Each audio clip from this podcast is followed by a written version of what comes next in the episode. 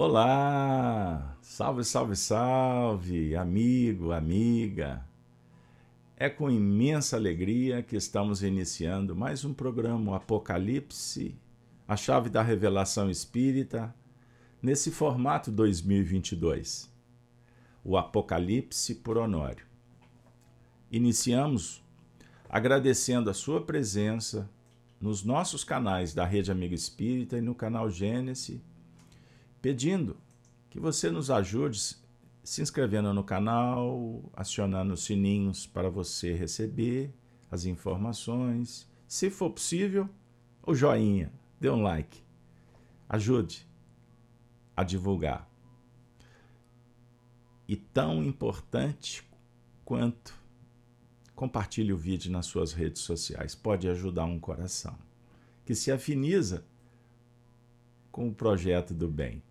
Para quem não me conhece, eu sou o Carlos Alberto, Belo Horizonte, autor, biógrafo, estudioso da doutrina espírita. Está aí disponibilizado Chico Diálogos e Recordações, editora O Clarim, Chico Xavier do Calvário a Redenção, editora M. Duas biografias da nossa alma querida, Chico Xavier. Pois bem, minha amiga, meu amigo, o Apocalipse por Honório, como eu inicio, é o nosso rito. Vale sempre lembrar para quem está chegando que os vídeos anteriores, nesse formato, são hoje completando 17, mas no formato anterior são 264 vídeos disponíveis gratuitamente nos, nas playlists no YouTube, tanto no canal Gênesis quanto no canal Rede Amigo Espírita. Pois bem, o objetivo desse trabalho é estudar o Apocalipse à luz da doutrina espírita. E nós começamos esse projeto no ano de 2000, quando convidados pelo nosso amigo, professor, filósofo, companheiro de líderes, Honório Onofre de Abreu, no Grupo Emmanuel, Belo Horizonte, Rua Perdões, iniciamos essa saga. Estudar o Apocalipse à luz do Espiritismo. Foram momentos sensacionais, maravilhosos, transcendentes. O Honório se transformou num grande médium, facilitador para que espíritos como Emmanuel, a equipe é, do Espírito de Verdade, pudesse nos auxiliar num novo momento, que foi, que foi prenunciado pelo próprio Emmanuel, conforme um texto que se refere ao livro As Quatro Babilônias, publicado pelo reformador Feb em 39, quando ele diz que as falanges espirituais superiores se reuniam em torno da Terra para preparar o advento das grandes mudanças. E estudar o Apocalipse seria um passo importante, qualificado, sobre o ponto de vista dos acontecimentos em nível interior e também o progresso social, humano, espiritual do planeta Terra. Então, nós fizemos durante 264 estudos aqui no canal, um estudo com base as nossas experiências adquiridas junto com o Honório. Ano passado, 2021, encerramos e agora abrimos trazendo o Honório puro, purinho, aonde nós com o material que recolhemos, gravados, transcritos e agora organizados e resumidos, serão disponibilizados para vocês futuramente. Nós estamos é, soltando essas pérolas, interpretando os versículos. Então é um estudo minucioso. E eu já estou sendo chamado, estou tentando entender direito o que, que os espíritos estão propondo, mas pelo que me parece, posso anunciar que ao final de cada capítulo do Apocalipse por Honório, nós vamos abrir para trazer como fechamento análise sob o ponto de vista geral, sociológico e espiritual de cada capítulo, trazendo o autor que era espírita e que dedicou mais de 40 anos da sua vida para estudar o Apocalipse, que inspirou o Honório também. O nome dele era José Rodrigues Leles, também estudioso trabalhador do movimento espírita aqui em Belo Horizonte. E ele tem um livro sensacional que vocês acham na internet, intitulado O Apocalipse é o Terceiro Caminho, que será reeditado pelos, pelos familiares que eu tenho tido, mantido contato permanentemente. Beleza? Desculpe a introdução, sete minutos, mas depois a gente compensa no final. Mas eu sou obrigado a fazer essa abertura para situar quem está chegando. Beleza? Respiramos fundo. Tema de hoje: O seu rosto é como o sol. Bora lá? Como que nós começamos o trabalho? Estão lembrados? Nós fazemos a leitura do texto que estamos estudando. Primeiro capítulo do livro Apocalipse revelação de Jesus Cristo, a qual Deus lhe deu para mostrar aos seus servos as coisas que brevemente devem acontecer, e pelo seu anjo as enviou e as notificou a João, seu servo. Pois bem, minha amiga, meu amigo, chegou então o momento. Eu vou pedir licença vou soltar os primeiros versículos para que nós possamos é, ganhar tempo. Vamos trabalhar a leitura a partir do verso 12. Bora lá? O texto diz assim: E virei-me, João, para ver quem falava comigo. Ele estava em Pátimos. Estava vivendo um fenômeno mediúnico. Vamos introduzir assim para ajudarmos. E ele vira para ver quem falava com ele. Continuando. E virando-me, vi sete castiçais de ouro. E no meio dos sete castiçais, um semelhante ao filho do homem, vestido até aos pés de um vestido comprido e cingido pelos peitos com um cinto de ouro. E sua cabeça e cabelos eram brancos como lã branca, como a neve, e os seus olhos como chama de fogo. E os seus pés semelhante a latão reluzente, como se tivessem sido refinados numa fornalha. E sua voz, como a voz de muitas águas. E ele tinha na sua destra sete estrelas, e da sua boca saía uma aguda espada de dois fios. E o seu rosto era como o sol quando na sua força resplandece.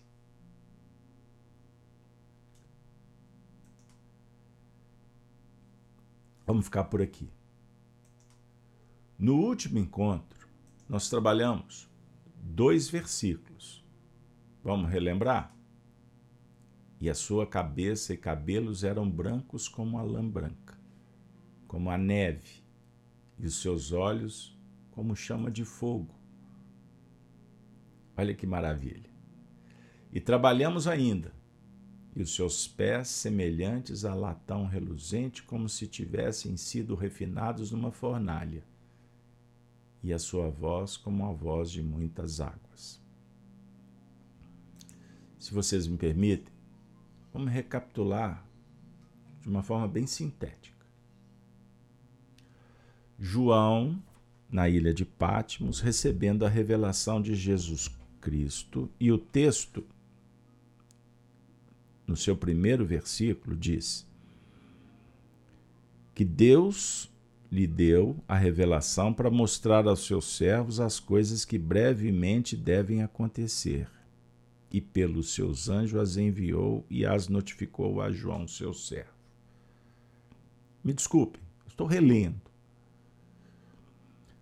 Porque João representa a mediunidade evangelizada. A capacidade que o indivíduo vai adquirindo pela sua evolução intelecto-moral de se intercambiar cada vez mais com a verdade. Todos possuímos a verdade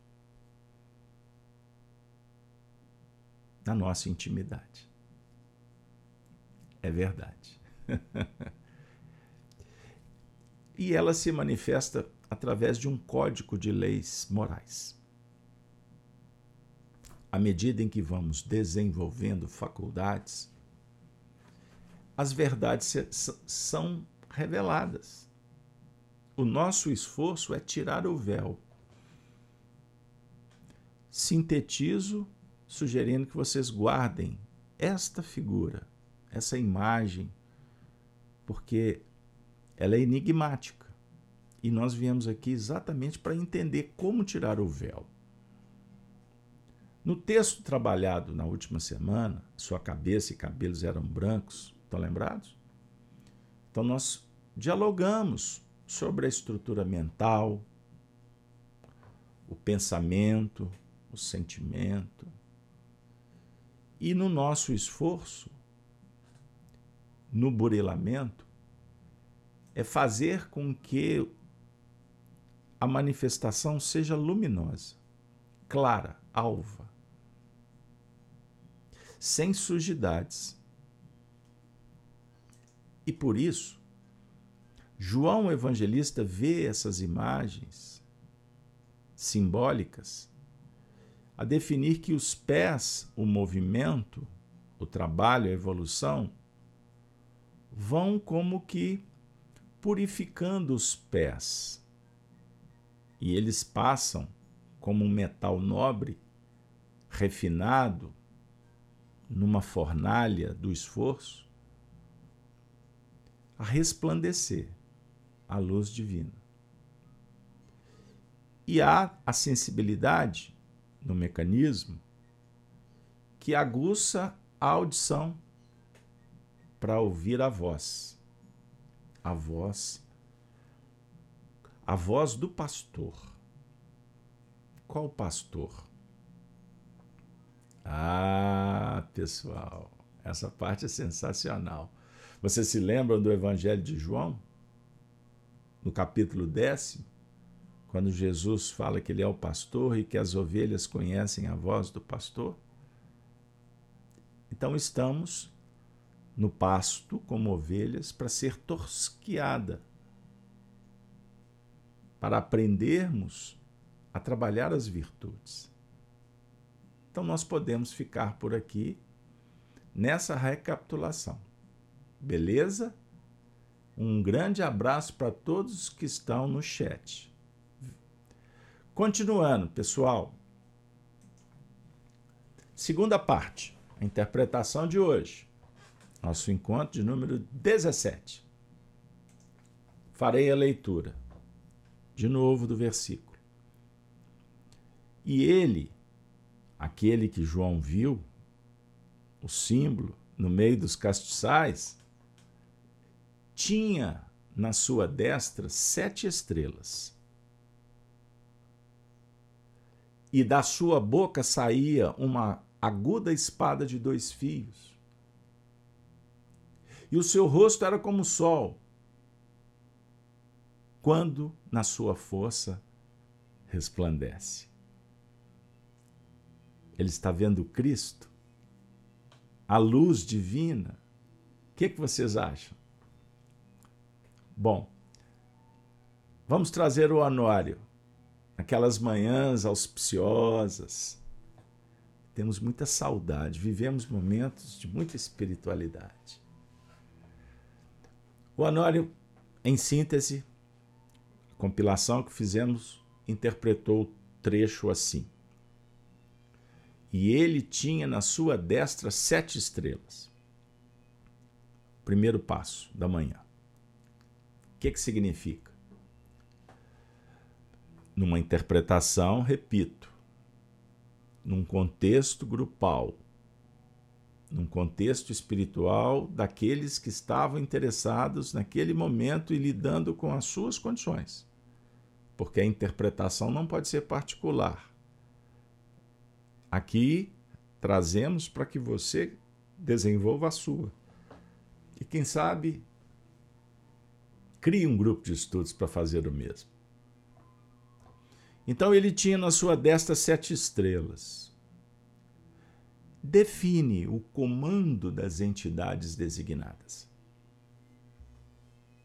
Temos em todas as faixas do universo os chamados orientadores, que polarizam as massas.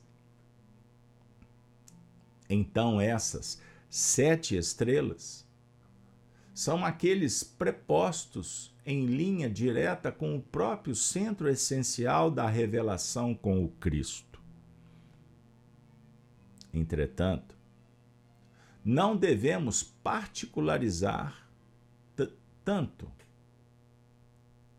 É ele e sua equipe, ele e o seu grupo, e traz como caudatário da grande proposta realizadora um número muito grande, muito grande, pessoal, de criaturas que se ajustam no processo. Olha que coisa, hein? Isto é, que nós não podemos esquecer mais à frente nós vamos voltar aqui. Bom, vocês estão observando que a linguagem ela está representando com fidelidade um momento em que ele dá inclusive uma pausa no processo. Olha que interessante. Mas como nós estamos trazendo para vocês esses momentos, e eu tenho que fazer a adequação para o nosso estudo atual, o que, que significa? Como nós podemos traduzir para o nosso momento histórico e adaptar aos nossos interesses individuais? Não pessoais, no sentido da nossa persona, mas no que remonta à tarefa que estamos fazendo. Olha só porque o estudo do Apocalipse não tem qualquer interesse em insuflar ainda mais o nosso ego, que nos veicula as bolhas ilusórias. Vou usar bolha porque é um termo muito atual, em que se associa os grupos a essas bolhas em nível social. A sociedade líquida sem profundidade, imediatista, individualista, hedonista, ou seja, sensualista, sensual na boca, no prazer, em todos os sentidos. Materialista, consumista, que quer poder, dominar que lança mão dos recursos do ópio, da desinformação, o ópio intelectual, pautado em narrativas frágeis, ideologias confusas, para fomentar a fragilidade das pessoas, insegurança e o medo. Aí na escala eu, eu atinjo o medo. Porque o medo é um recurso de domínio desde o mundo primitivo, que trouxemos até das outras esferas, de outros mundos, pois somos viajores. Implementamos aqui na Terra desde os tempos da caverna até os dias atuais sofisticados pois criamos sofisticação para implementar o medo e dominar. dominar. Num ato covarde, tirando a liberdade, criando uma dependência.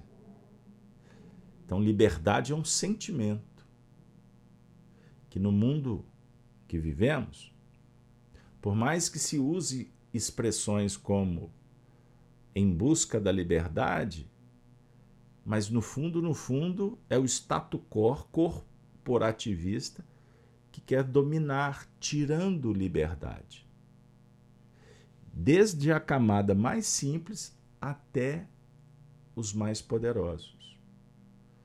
Então hoje as pessoas são censuradas num diálogo em família. Não podem usar determinados termos porque elas são classificadas neste ou naquele grupo, por exemplo, retrógrado, com discurso de modernidades. Entendam? Até num âmbito maior que entra nas raias da judicialização. Entendam isso, gente. Então, por que estudar o Apocalipse? Nós precisamos de entender, nós precisamos de pensar, nós precisamos de compreender como que imagens, sons, barulhos, né?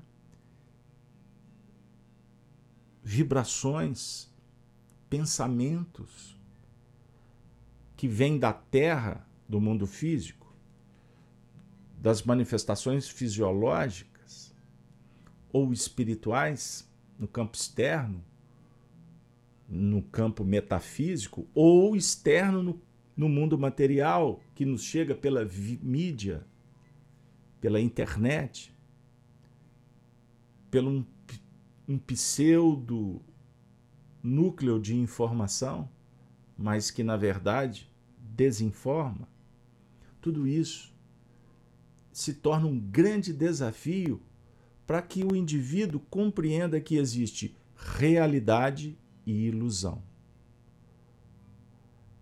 Realidade, o Apocalipse apresenta como a verdade que está na essência de todos pois a verdade é a manifestação de Deus.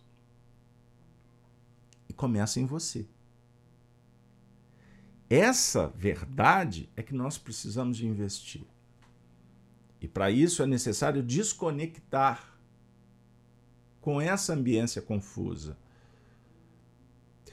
Por, pois quanto mais dentro, mais fora. Mas começa dentro a definir o seguinte: eu posso trabalhar em dois sentidos. Quanto mais mergulhar em busca da verdade, conhecendo a si mesmo, mais condições teremos de verificar num movimento virtuoso que existe dificuldades, limites. Para desenovelar, para tirar o véu e compreender essa verdade. Então eu preciso de ajuda, eu preciso de recurso. E Deus disponibiliza os recursos na natureza.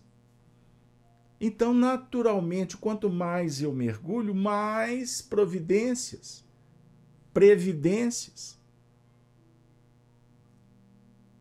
acontecem. Quanto mais você pedir, respostas advirão. Pedi e obtereis, buscai, achareis, batei, abri-se-vos-á. Então é uma subida e descida. É filosofia, é ciência, é relação. Então, quanto mais dentro, mais fora. Porém, na sociedade que vivemos, a ideia é: quanto mais fora, mais descolado de si mesmo, mais distante da verdade. Complicou? Mas o que, que tem a ver com a expressão? E ele tinha na sua destra sete estrelas, definindo o comando de entidades designadas. Então ele tinha na destra sete estrelas. Olha o número sete da semana, dos ciclos evolutivos. A espiral, a setenária a gravitação em torno da verdade, da perfeição, da unidade divina. Então são sete estrelas. Vocês se recordam que trouxemos as reflexões sobre as sete igrejas como fulcros de irradiação crística na Terra? Fluxo e refluxo energético nos nossos corpos, os sete chakras, as sete notas musicais. Entendam isso. Vamos juntos com calma. Então cada cada unidade ela se conjuga num grupo.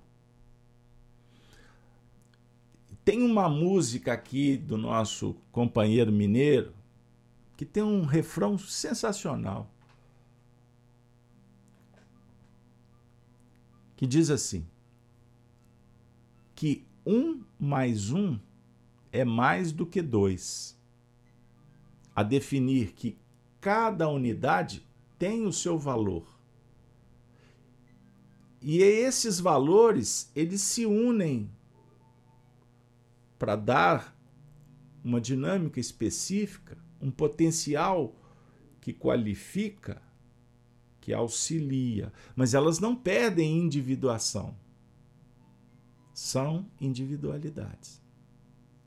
Então, quando eu estou com você, juntos estudando, nós estamos trocando, mas daqui a pouco eu volto e continuo ser uma individualidade. Observe como que a treva, a ignorância, faz o movimento contrário. Ela quer que eu e você, todos nós, sejamos uma massa e percamos com isso a individualidade. Só para dar um exemplo. Nós somos classificados como é, pela nossa etnia. Bom, é uma identificação. No sentido positivo, legal. É isso aí. É? Eu, eu sou Belo Horizontino. Você é paulistano. Gaúcho, tchê. Ok. Apresentei o meu endereço. Mas depois eu volto à minha personalidade. Quando eu me perco na coletividade, eu passo a agir ao, é, automaticamente conforme a coletividade propõe, sugere. Aí no sistema social eu digo, tá na moda. Aí eu faço porque tá na moda. Mas eu não paro para pensar qual é o significado disso. Eu faço. Até que um dia eu vou ter que cair. Essa moda muda. Por que, que apareceu uma outra moda? Até quando eu vou estar na moda? Até quando a sociedade dita o que eu tenho que fazer? Entendam. O Apocalipse está definindo que existem entidades designadas que representam faixas espirituais num diálogo com o universo, com o universo, não é com tribo. Não é com um líder que pensa só um pouquinho diferente do que o grupo. São seres capacitados, que, que veem no todo e que vão auxiliando as massas, mas não para dominá-las, mas para impulsioná-las de sorte que elas tenham escola, livros, que elas pensem diferente, que elas adquiram autonomia.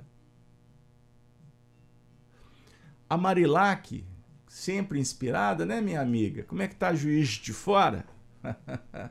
Marilac está concordando, dizendo: vivemos num deserto, na escuridão. Mesmo com o sol, mesmo com o sol, e sua luz intensa brilhando através ou atrás das nuvens. Você está vendo a imagem, né? Legal. Precisamos das estrelas para não perdermos no caminho, que são diversas. Sensacional! E aí, Marilac, se você me permite, eu vou na sua viagem sideral, interior, a dizer que a gente precisa do sol durante o dia e precisamos das estrelas durante a noite. Face a dualidade dia e noite. Dualidade e noite. Então existe o sol que você nem consegue olhar para ele em determinados momentos, direto. Então você tem as nuvens que dão aquela quebra, não é isso? Mas o sol está lá. Então as nuvens representam um processo de adequação. É? Quando você atinge as nuvens, aí você percebe que elas, na verdade, é apenas um estágio transitório. Mas durante a noite, as estrelas que estão assim, lá naquele ponto distante, sugerem que nos esforcemos para olhar para elas. Olha que legal. Então, o sol durante o dia, ele sugere que a gente olhe para dentro. Né? As estrelas à noite sugerem que você procure o cosmos. E aí existem muitas imagens que a gente pode explorar. O certo é que o Cristo é a luz por excelência. E estas entidades que o representam não falam por si, falam dele. E quando nós chegamos nele, ele diz assim: Eu não vim de mim mesmo, eu vim em nome daquele que me enviou fazer a obra dele. Aí vai dissolvendo, vai ampliando. Compreenderam? Aí você não vai mais procurar a imagem de Jesus. Você vai intercambiar com a luz. Porque essa luz tem ressonância. Você reflete essa luz na sua intimidade. Então, não se particulariza. Quando nós atendemos terapeuticamente na casa espírita, você passa, atende um coração, conversa com ele, dá umas dicas, mas você tem que passar para um outro. Você tem que atender a todos. Se você parar para atender um só, você polariza. E você invade.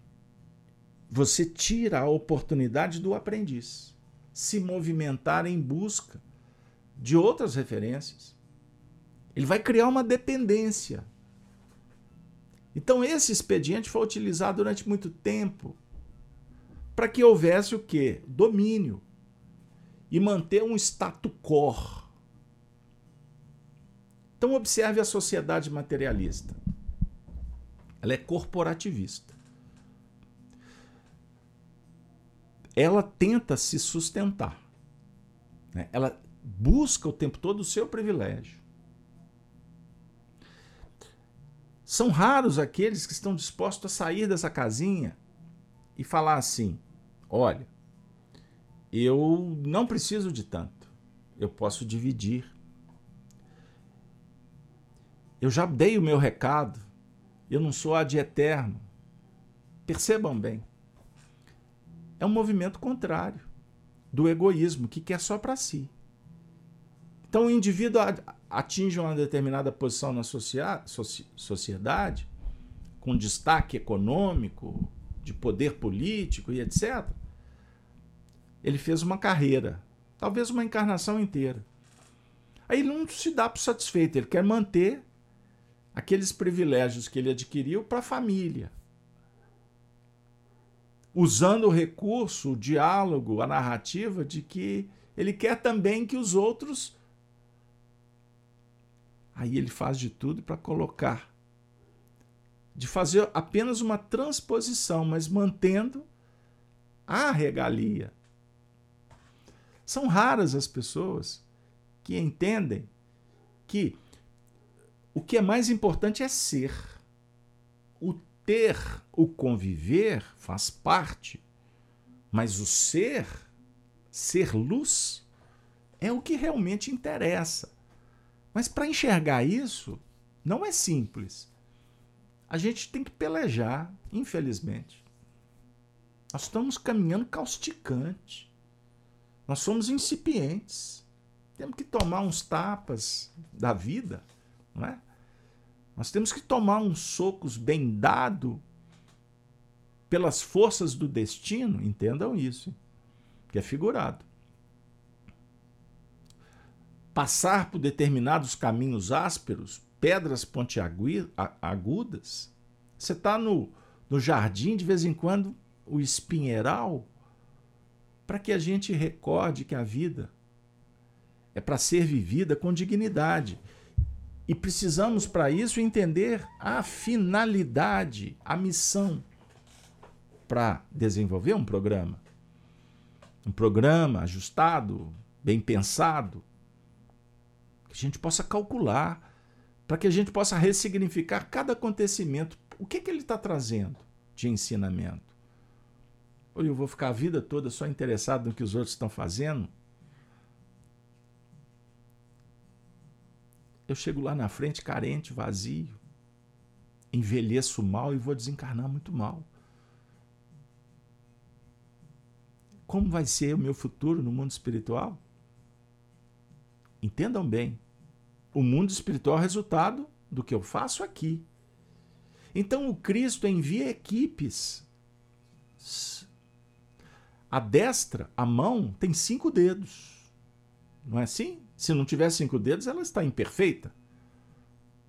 E os cinco dedos aqui representam as percepções: tato, olfato, paladar, audição e a visão. Quando falta um, nós temos que lutar para compensar. Não é isso? Por que atrofiou? Por que o impedimento? Será um, uma dica que estamos usando errado? Porque o certo é ter cinco dedos. a gente não para para pensar.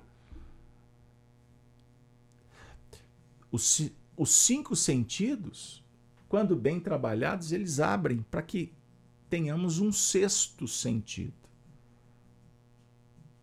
Agora, quando eu uso errado, aí eu vou perdendo, até ficar sem todos, transitoriamente para que eu não use da mão de uma forma errada.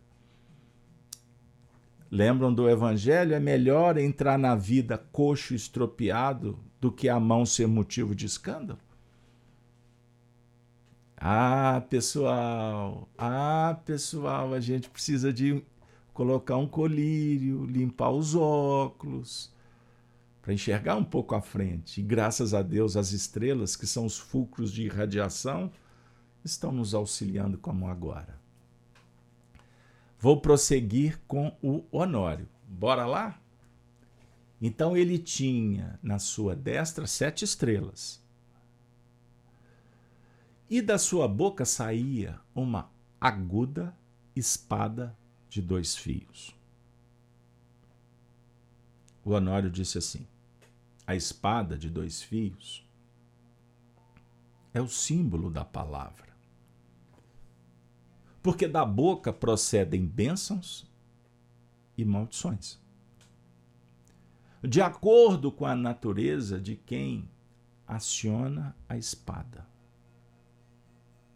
Podemos soltar palavras maravilhosas e sublimadas, mas carreando o veneno de vibrações complicadas. E podemos pronunciar uma palavra, entre aspas, meio agressiva, mas o que é portadora de uma vibração de auxílio. Assim, a espada, a boca, é portadora de um, de um gume que atua positiva e ou negativamente. Por isso é que ela tem dois gumes. Do que trata Paulo em Hebreus. Sensacional, pessoal. Que maravilha. Que maravilha.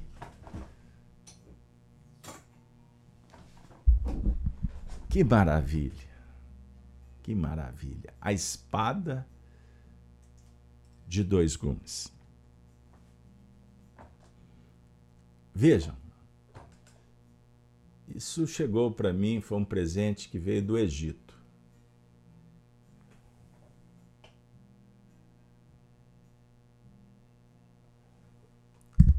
A espada tem dois gumes. O que, que o Honório está dizendo? Vejam aí. Quando ela entra, quando ela penetra, para rasgar, rasgar, para atingir o objetivo. Não é assim? Então, a espada é o símbolo da palavra. E aí a boca, como um núcleo de radiação, a manifestar a produção mental, o pensamento, não é? sob a direção do nosso centro de força, do chakra laríngeo, que tem um diálogo com a cognição, com a inteligência, os lóbulos frontais, entendam isso. Aqui acontece. Aqui é a máquina que produz. Agora, podemos produzir, podemos produzir maldição e bendição pela palavra. Agora é interessante porque palavras maravilhosas podem esconder intenções difusas, confusas, trevosas. Pode? O que vale é o que está antes da palavra. É?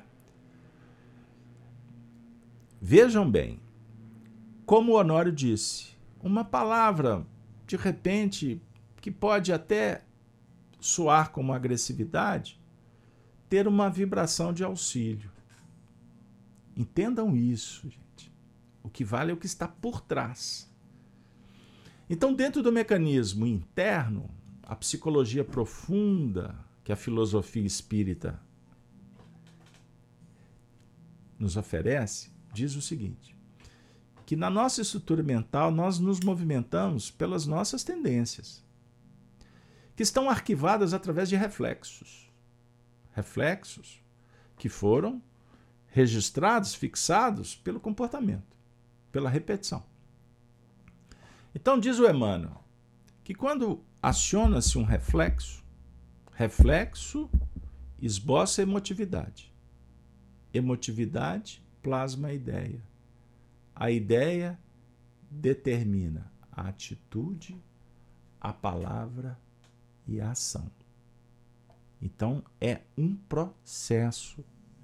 Reflexo, emotividade, ideias, atitudes e palavras. Então qual que é o nosso fórum de discussão? É a palavra? Não, é o que está por trás da palavra. Mas a palavra é o veículo que manifesta, que transfere, que transita, que abre ou fecha, que rasga ou que sutura. A palavra pode ser estimuladora como castradora. A palavra, ela na verdade representa as vibrações. O universo entende o nosso a nossa atividade não é pela palavra verbalizada que pode ser em inglês, português, mandarim. É as nossas são as nossas vibrações que representam os nossos sentimentos. Então, Arlite Oliveira perguntou assim: pergunta muito interessante, muito obrigado. Se eu comesse minhas palavras, eu estaria me alimentando ou me envenenando? Sua pergunta é muito oportuna. O que, que significa comer? É o símbolo do se alimentar. Concorda? Se alimentar. Você está alimentando das suas palavras ou se envenenando? Então eu humildemente vou tentar te responder lembrando Jesus. quando disse que o mal não está no que entra, mas no que sai. A definir que nós temos que entender o que está saindo. Porque o que nós oferecemos é o resultado da produção interna.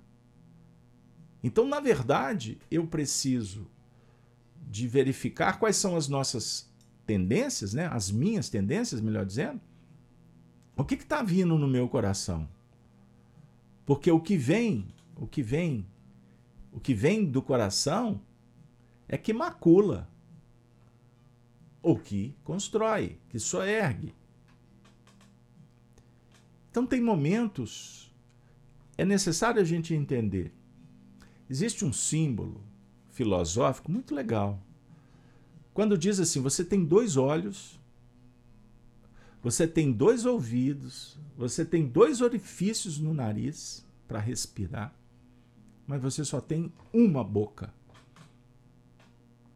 Então, observe que nós precisamos de trabalhar a razão e o sentimento nessa dualidade para que a nossa produção seja boa produção, seja qualificada. Assim nós vamos nos alimentar. Agora, quando não, nos envenenamos. Quando saímos pelo mundo para maldizer, o que, que eu estarei fazendo? Estarei, na verdade, produzindo imperfeições. E o maldizer é um diálogo com os nossos sentimentos egóicos.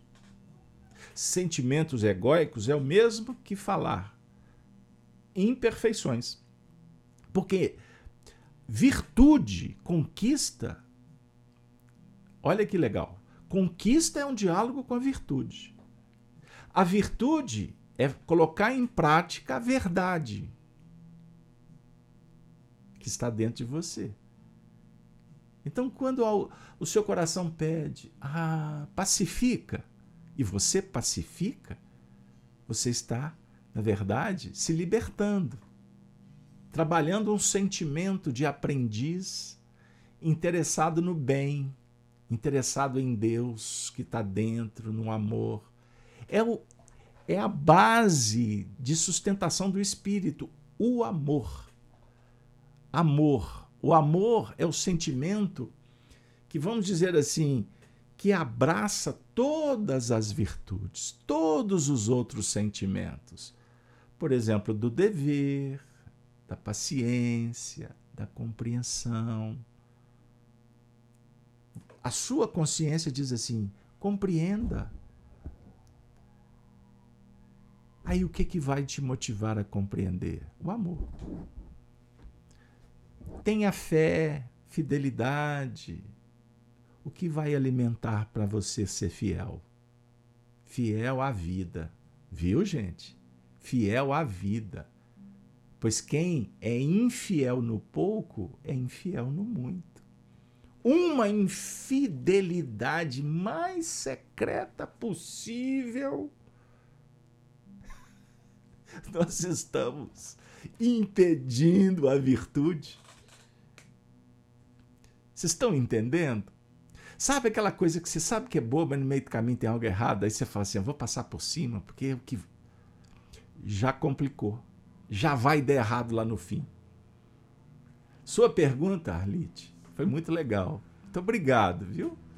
Mas ficou claro, pessoal, que a palavra pode ser portadora das bênçãos? Que vier do coração para estimular, para ajudar, para colaborar. Não pensa duas vezes, faça, tenha coragem. Ah, mas, mas o quê? É vir, se é virtude, Coloque em prática. A questão é a sabedoria. E aí você vai adquirir na vida. Continuando, pessoal, e da sua boca saiu uma aguda espada de dois fios.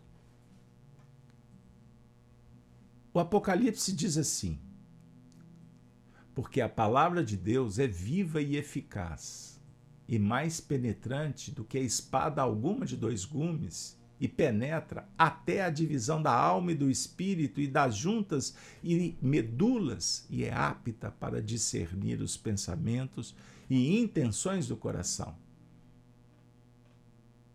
Bíblico. Notemos que este é o processo. Uma citação em Éfeso, Efésios, Paulo 6, 17. Tomai também o capacete da salvação e a espada do Espírito, que é a palavra de Deus. Quando Jesus afirma que não veio trazer a paz à terra, mas a espada, entendemos que a palavra é sempre aquele, aquele valor aferidor, que testa, que mede. Esta é a palavra, ela é aferidora. Eu usei esses dias uma expressão, vou repeti-la, sobre aferição, só para dar um exemplo. Filho tem noção do valor do pai. Mas só vai medir, só vai aferir quando o pai foi embora. Entendam na prática o que, que tem a ver com aferição. A palavra é o valor que testa, que verifica que constata. Isso é metodologia, gente. E metodologia você não aprende em livro, em palestra, dizendo amém por aí. É na vida. Por isso, nós somos uma escola aqui do Espiritismo de Belo Horizonte, na União Espírita Mineira, no Grupo Emmanuel, na época boa mesmo que a gente convivia com grandes professores, o Espiritismo em Minas, a igreja de Lyon, de João Evangelista, foi transplantada para os céus de Belo Horizonte. Isso é uma visão confirmada pelo Chico Xavier. Aqui reencarnou muita gente compromissada com o Evangelho, como o Honório, como o Chico, como tantos, tantos, tantos. São sete estrelas, são grupos. O Evangelho é aferidor. A gente acha que o Evangelho é teológico, dogmático. O Evangelho é uma ciência que o Espiritismo dialoga em filosofia, que a psicologia transpessoal vai inaugurar para o grande futuro, quando os sacerdotes da terapia do bem vão dialogar com o espírito e não com a mente apenas. Anota isso. Com o espírito imortal que viaja pelo universo nos, pelos mundos, nos mundos, com os corpos, através dos corpos. Em Coríntios 2, 3, 6, o qual nos fez também capazes de ser ministro do Novo Testamento, não da letra, mas do Espírito. Porque a letra mata e o Espírito vivifica. Então a palavra, o Verbo se fez carne. Primeira expressão do Evangelho de João, o Verbo. A palavra se fez carne. O Evangelho se fez, se fará no coração. Não significa que o Evangelho encarnou, reencarnou. Não. Nós estamos falando de essência. Nós estamos reencarnando milhares e milhares de vezes. Nós temos uma profunda dificuldade de renascer da água e do Espírito, de entender o que significa o batismo de João e o batismo de Jesus. João, água, Jesus, fogo. Olha aqui, eu vou trazer para vocês um comentário. Vou ler com vocês. A Iane, obrigado, querida. Uma palavra maldita. A gente sente na carne como se fosse várias espadas pontiagudas. Mesmo. Eu já senti e fiquei até doente. Por isso, é minha filha, fica também. A briga ou outra simples palavra adoece. Se eu entendi bem, você fica doente e a sua filha também. A gente considerando a palavra como filha, porque a mãe somos nós. A razão e o sentimento fertilizam. Olha que sensacional a imagem. Brota a palavra. Então a palavra é filha. É isso aí. A palavra é expressão do sentimento, da ideia. Puxa vida, Yane. Você me colocou agora numa encruzilhada. Eu vou tentar sair. Obrigado, viu? Não estou reclamando, não. Pelo contrário, estou bem dizendo. A, a palavra, vamos pensar numa semente. A semente é lançada. Então a gente recebe. Você pode acolher no seu coração. Certo? Lembram quando Jesus fala da parábola, comparando o reino do, de Deus ao, ao grão de mostarda que o homem semeia no campo? É isso aí. Nós estamos aqui em busca da boa palavra, para semear no coração e amanhã ela se tornar uma plantinha, uma árvore que vai dar fruto. É um processo. Agora, eu posso semear é, o impedimento para que essa, essa semente não frutifique? Posso. Uma semente boa ou eu vou dizer assim, não vou falar boa ou má, que aí eu vou quebrar a metodologia evolutiva. Vamos falar das espécies. O que, que vocês acham? Então, no Evangelho, naquela região, Jesus usou muito o expediente do símbolo da figueira do zambujeiro, hein? Da oliveira. Olha que sensacional. Então nós temos uma escala. Cada árvore produz conforme suas condições. Jesus ia orar no jardim das oliveiras. Vejam bem. Lembram da figueira que secou? Então, oliveira produz o quê? Hein? O que, que a oliveira produz? Oliva. O que, que a gente faz com a oliva? Ah, lembraram? Aí vai produzir o quê? Azeite, óleo. O óleo pode ser terapêutico. O azeite pode ser alimento. O azeite pode ser mantenedor da chama, da luz. Por isso ele ia orar. Agora, observe: nós temos a vinha. Né? A vinha produz uva. O uva, com a uva, produz o vinho.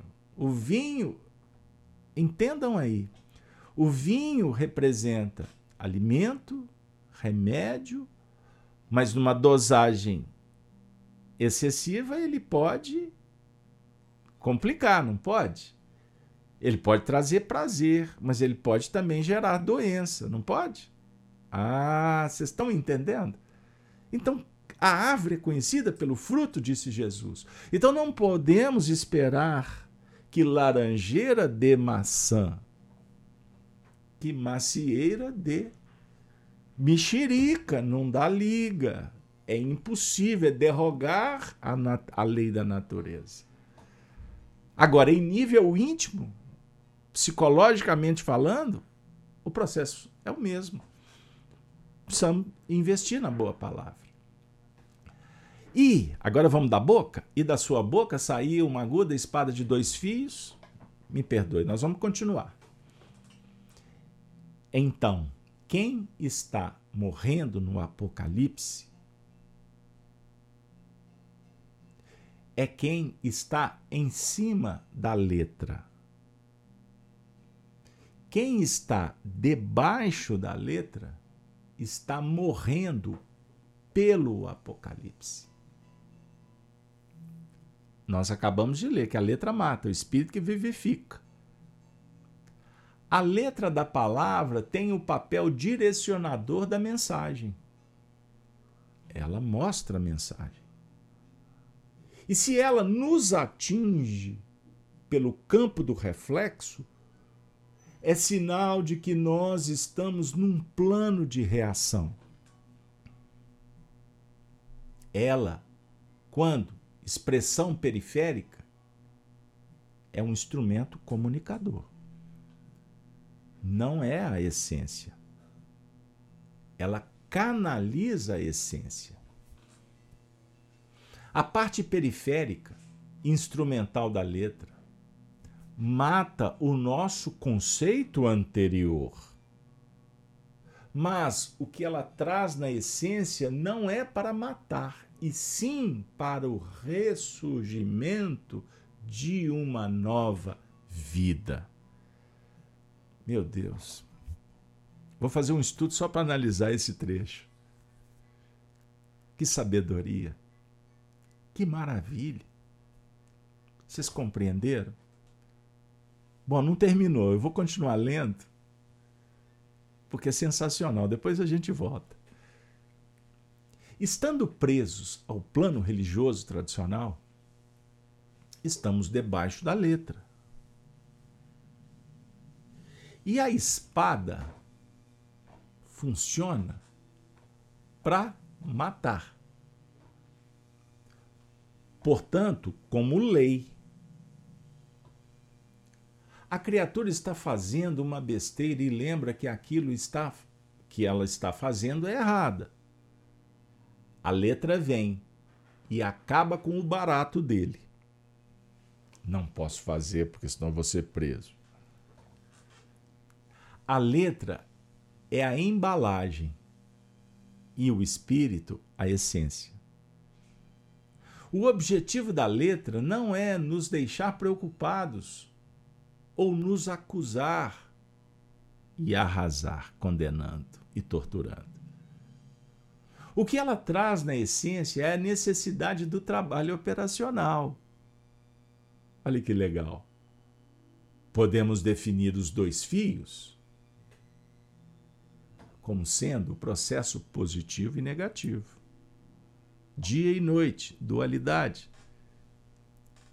Da dualidade se tira o contraste temos o contraste que chegamos na condição de harmonizar o contraste. Isso é beleza da vida, isso é essência.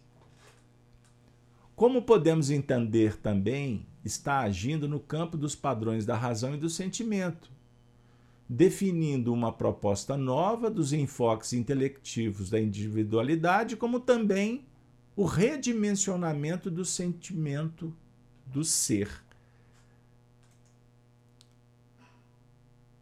a palavra penetra até o âmago da medula e dos ossos, como diz Paulo.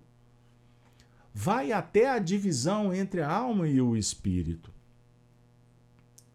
A alma, como as expressões tangíveis da manifestação do ser, e o espírito, como a essencialidade do ser. Aprendemos que a alma e o espírito são a mesma coisa mas podemos avançar para o entendimento de que, ao falarmos de espírito, aludimos à essencialidade que vibra. E a alma é a essencialidade decodificada na presença dela. O espírito é o espírito. E o psicossoma, o perispírito, o corpo físico, é a expressão do espírito na condição de alma encarnada, como ensina Kardec. Se falamos espírito e perispírito representando um espírito, temos o corpo definindo o espírito encarnado, em que está presente a alma. Em Gênese mosaica, foi dito assim: e o homem foi feito alma vivente, apontando que o homem já existiu antes, em tese. A manifestação biológica ou alma vivente, entre os elementos da vida tangível. Assim a espada faz. Essa penetra e faz a separação. Sempre que recorremos ao termo espada no seu sentido genérico, estamos falando da palavra. A palavra que dinam, dimana aqui desse personagem, que no caso é o próprio Cristo. São os componentes decodificados, ajustados, interpretados pelo seu pensamento para a percepção dos interessados no plano da aprendizagem. Às vezes, um fio da espada tange apenas o plano perceptivo, de entendimento da pessoa, sem tanger o campo do sentimento. Assim, julgamos mais apropriado aqui o plano da razão e do sentimento. Apertou, não apertou? Como fala nossa amiga Karen, Karen, saiu fumacinha aí no, saiu fumacinha aí no cérebro? Não se preocupe. Vamos pensar o seguinte. Olha que legal. Quando ele, quando o Honório disse que nós, que a palavra mata, qual o sentido? Mata no sentido de destruição? Não. Você está fazendo uma escolha. Aí você parte para ação. A escolha foi assim, meio que. não foi muito elaborada. Mas na hora que você está agindo, aí vem uma voz interior que fala assim: meu filho, isso não vai dar certo. Por quê? Ao fazer, surgiu uma imperfeição egóica um sentimento. E aí a consciência diz: você já passou por aí, cuidado. Pergunto para vocês: não fica, não vira como falavam antigamente um pecado mortal? No meio do caminho, meu Deus, para que eu estou fazendo isso? Isso é morte. Isso é morte. Então a palavra mata o espírito que vivifica. Aí o espírito, ou seja, o entendimento, a consciência despertando, já com base na doutrina, é? já experiente, diz assim: realmente, isso não é bom. Redireciona. Sublima. Entende. Você está com um carro dirigindo numa estrada começa a chover. A consciência, né?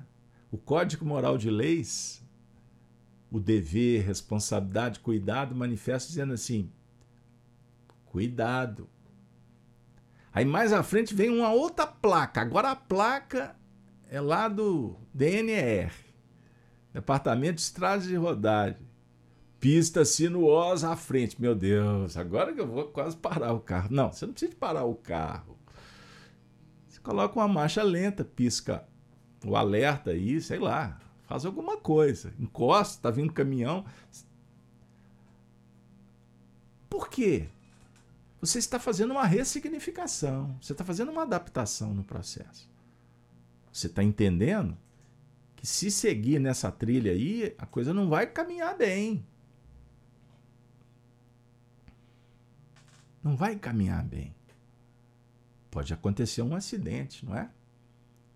Agora, o indivíduo, a consciência dele não despertou. O código de leis vai dar um toque. Mas ele está tão egoicamente interessado em chegar no destino para fazer isso ou aquilo, que ele passa por cima. Só que ele está colocando em risco. Por conta de cinco minutos, pode nunca chegar. por causa de uma ultrapassagem por ansiedade, pode destruir uma reencarnação, pode causar um problema para várias reencarnações familiares, amigos. Ele vai dar trabalho, vai ter que remover o carro depois do acidente, vai ter que levar o corpo, enterrar. Ou seja, uma escolha gerou acontecimentos e somos escravos destes. Compreenderam, pessoal? Então a letra pode matar. Matar o corpo? Não. Pode ser um grande sinal. O evangelho, Deus é Deus dos vivos, não é dos mortos. Então não morra. Aprenda, soerga, renasça, ressignifique e passe. Faça diferente. A ideia é essa. Pessoal, último trecho. Falei que ia passar rápido a viagem. Espero que estejam gostando. E o seu rosto era como o sol quando na sua força resplandece. Eu vou só ler sem comentar. O rosto simboliza o plano, ou a linha avançada da experiência do anjo. A expressão básica. A face da mensagem com toda a sua plenitude que é luz com toda grandeza. A luz não tem apenas o sentido de clarear. Se o sol, segundo a espiritualidade, é a representação máxima do Criador entre os homens, fonte irradiadora da própria vida no campo biológico. Jesus é esse, é esse sol a nos irradiar as energias mantenedoras de todos os processos e não apenas um ponto de claridade de fertilização de todo o sistema do nosso crescimento, de toda a nossa busca de redenção, de toda. É nesse sentido.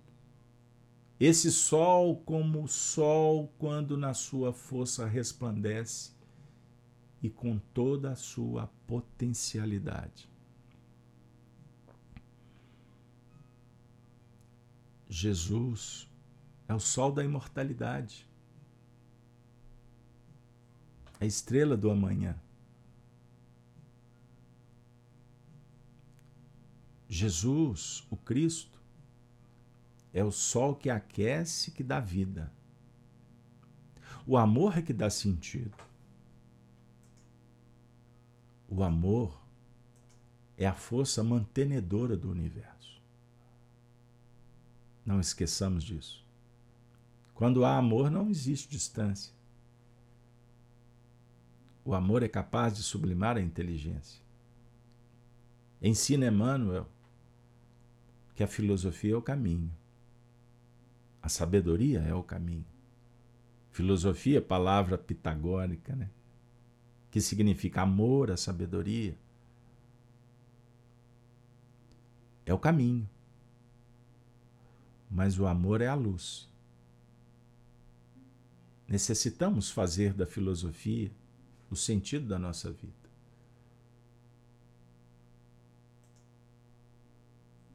Reflexão final. Falou-lhes, pois, Jesus outra vez, dizendo: Jesus fala, repete. Ele fala tantas vezes forem necessárias, pois ele disse que a senha é perseverar até o fim, sendo constante. Se tiver com déficit de atenção, usa recursos, ajusta, repara. Faz por onde, busca terapia. Faça. Que Jesus vai continuar falando. Ele é paciente. Eu sou a luz do mundo. Quem me segue não andará em trevas, mas terá a luz da vida. O nosso último quadro Mensagem do além. Emmanuel presenteia os nossos corações no Apocalipse por Honório, no livro Vinha de Luz, na lição 146, nos alertando com muito carinho, nos aconselhando com tanta bondade. Ele diz assim: Há crentes, Vinha de Luz 146, que se não esquivam as imposições do culto exterior. Reclamam a genuflexão e o público trovejante, de momento a momento.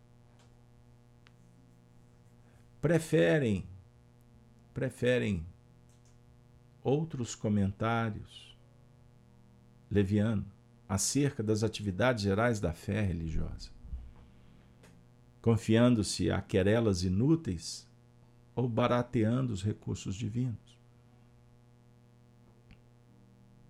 A multidão dos seguidores desse tipo costuma declarar que as atitudes externas e as discussões doentias representam para ela sacrossanto dever. Contudo, tão logo surgem inesperados golpes do sofrimento ou da experiência na estrada vulgar, precipita-se em sombrio desespero, recolhendo-se em abismos sem esperança. Nessas horas cinzentas, os aprendizes sentem-se abandonados e oprimidos, mostrando a insuficiência interna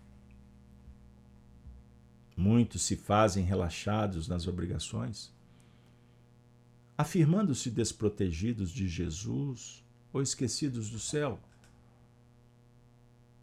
Isso ocorre, porém, porque não ouviram a revelação divina, qual se faz necessária. Eu sou a luz do mundo. Quem me segue, quem me segue, não andará em trevas. Não ouviram essa revelação. Ouviram com a alma. O mestre esclarece Emmanuel. Não prometeu claridade à senda dos que apenas falam e creem. Assinou, no entanto, real compromisso de assistência contínua aos discípulos que o seguem. Nesse passo, é importante considerar que Jesus não se reporta a lâmpadas de natureza física cujas irradiações ferem os olhos orgânicos. Assegurou a doação de luz da vida. Quem efetivamente se dispõe a acompanhá-lo não encontrará tempo a gastar com exames particularizados de nuvens negras e espessas. Porque sentirá a claridade eterna dentro de si mesmo. Dica final para você, para mim, para o caminho que vamos trilhar nesse final de semana, durante a semana, no próximo ciclo? A dica é: quando fizeres,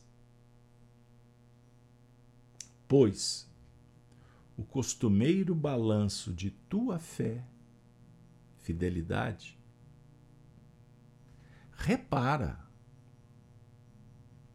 com honestidade, imparcial, se estás falando apenas do Cristo? Ou se procura seguir-lhe os passos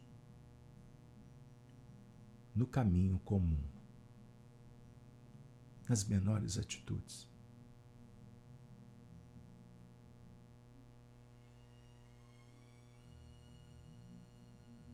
Quando os discípulos conversavam amigavelmente acerca do movimento renovador, o cristianismo nascente. Ali se encontrava Paulo, Lucas, Barnabé e os demais seguidores. Eles eram fiéis, seres humanos com seus limites, não eram santos. O santo está na cabeça do idólatra. Existe um movimento de se santificar na verdade. Mas aqueles amigos simples, valorosos, dedicados, debatiam sobre o movimento e como eles eram conhecidos, os homens do caminho, porque eles tinham fundado a Casa do Caminho, que acolhia os sofredores e que pregava, trazia a boa nova. Até que Lucas deu uma ideia. Se eles acreditavam, falavam e viviam em torno da mensagem do Mestre, Jesus, o Cristo, então seria correto que eles ficassem conhecidos como cristãos. Esse ensinamento é extraordinário, porque ele se transformou em luz no caminho, luz nos corações. Jesus dissera àqueles que me seguiram: Eu sou a luz. Quem me seguir não andará em treva. Então eles eram seguidores da luz conhecidos como cristãos. E se destacaram pelo tamanho da generosidade que espalharam pelo mundo, a partir da vivência em solo sagrado de cada coração, deles mesmos. Todos, excetuando João, desencarnaram pelo martírio. Eles foram sacrificados depois de dar uma vida. Dignificaram a mensagem pelas próprias atitudes. Testemunharam de sol a sol suas próprias necessidades em aquisições imorredoras. São conhecidos como cristãos. Eles creram, falaram, sentiram e viveram a mensagem. O Apocalipse, nesse momento, sugere que sejamos também. Ele tinha na destra na mão sete estrelas. Eu sou a luz do mundo. Mas ele não deixou de dizer que também vós sois a luz do mundo. Chegou a hora de tirar o véu Apocalipse é revelar. O mundo não vai acabar. O materialismo vai sim. Por isso os homens guerreiam. Por isso mentem. Por isso, na época das políticas, se apresentam como salvadores da pátria. Mas, na verdade, eles objetivam tirar de você a sua liberdade e eles querem te dominar. Porque, se não for assim, eles não continuarão ganhando rios de dinheiro seja de uma forma honesta ou não. Muito menos aqueles que te recebem nos guetos, nos grupos, estão interessados em você. Sim, no que você faz. Se fizer o que o grupo propõe, serás aceito. Se não, será expulso. Assim funciona a treva, que é muito bem articulada.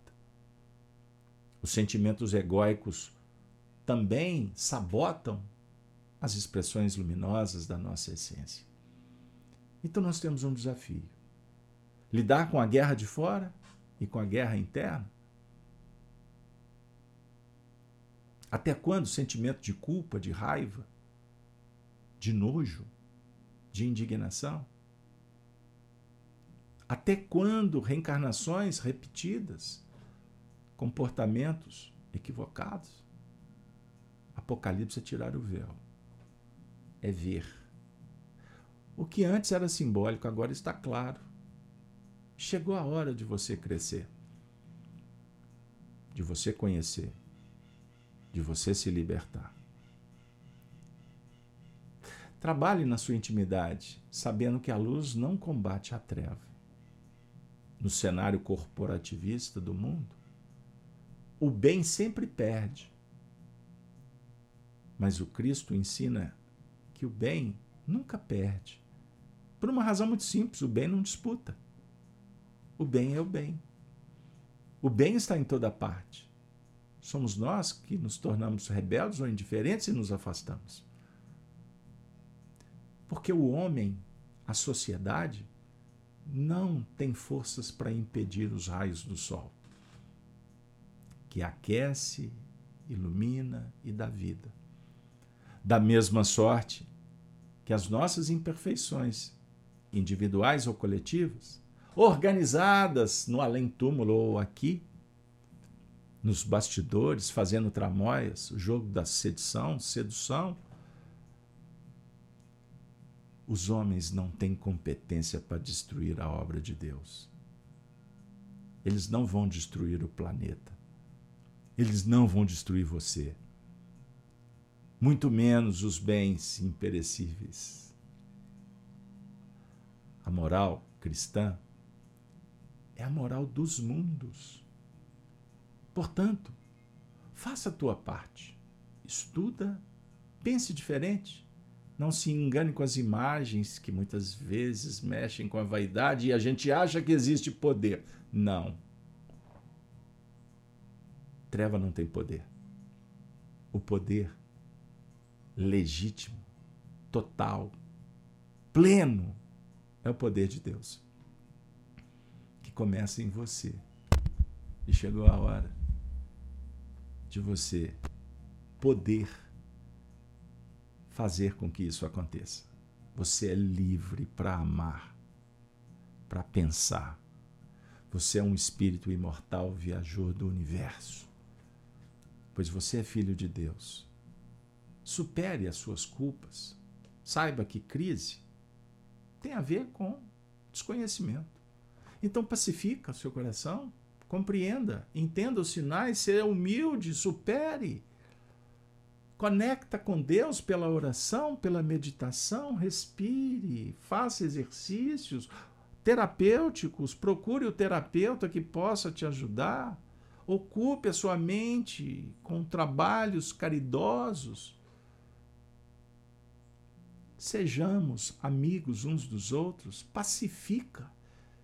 Que o mundo guerreie, que o mundo censure, que o mundo prenda, os justos cometem injustiça, que o mundo liberte os criminosos e puna o cidadão correto, que o mundo faça o que o mundo entenda, porque os escândalos são necessários.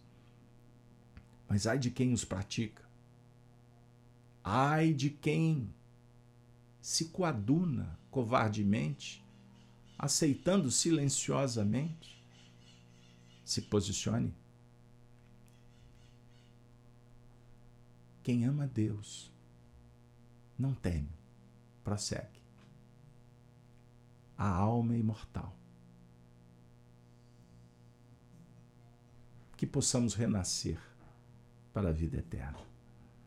Que Deus nos abençoe. Que Jesus esteja conosco. Que você tenha um final de semana de muitas bênçãos. Com aquele coração querido, a sua família bendita. E assim, meus amigos, nós vamos seguir adiante. Próxima semana, o encontro 18, eu sou o primeiro e o último. Bora lá? Topam? Mais uma aventura? Vamos lá, o Apocalipse por Honório. Que Deus esteja com todos. Ave Cristo, a saudação dos cristãos dos primeiros tempos. Valeu, pessoal. Valeu, pessoal.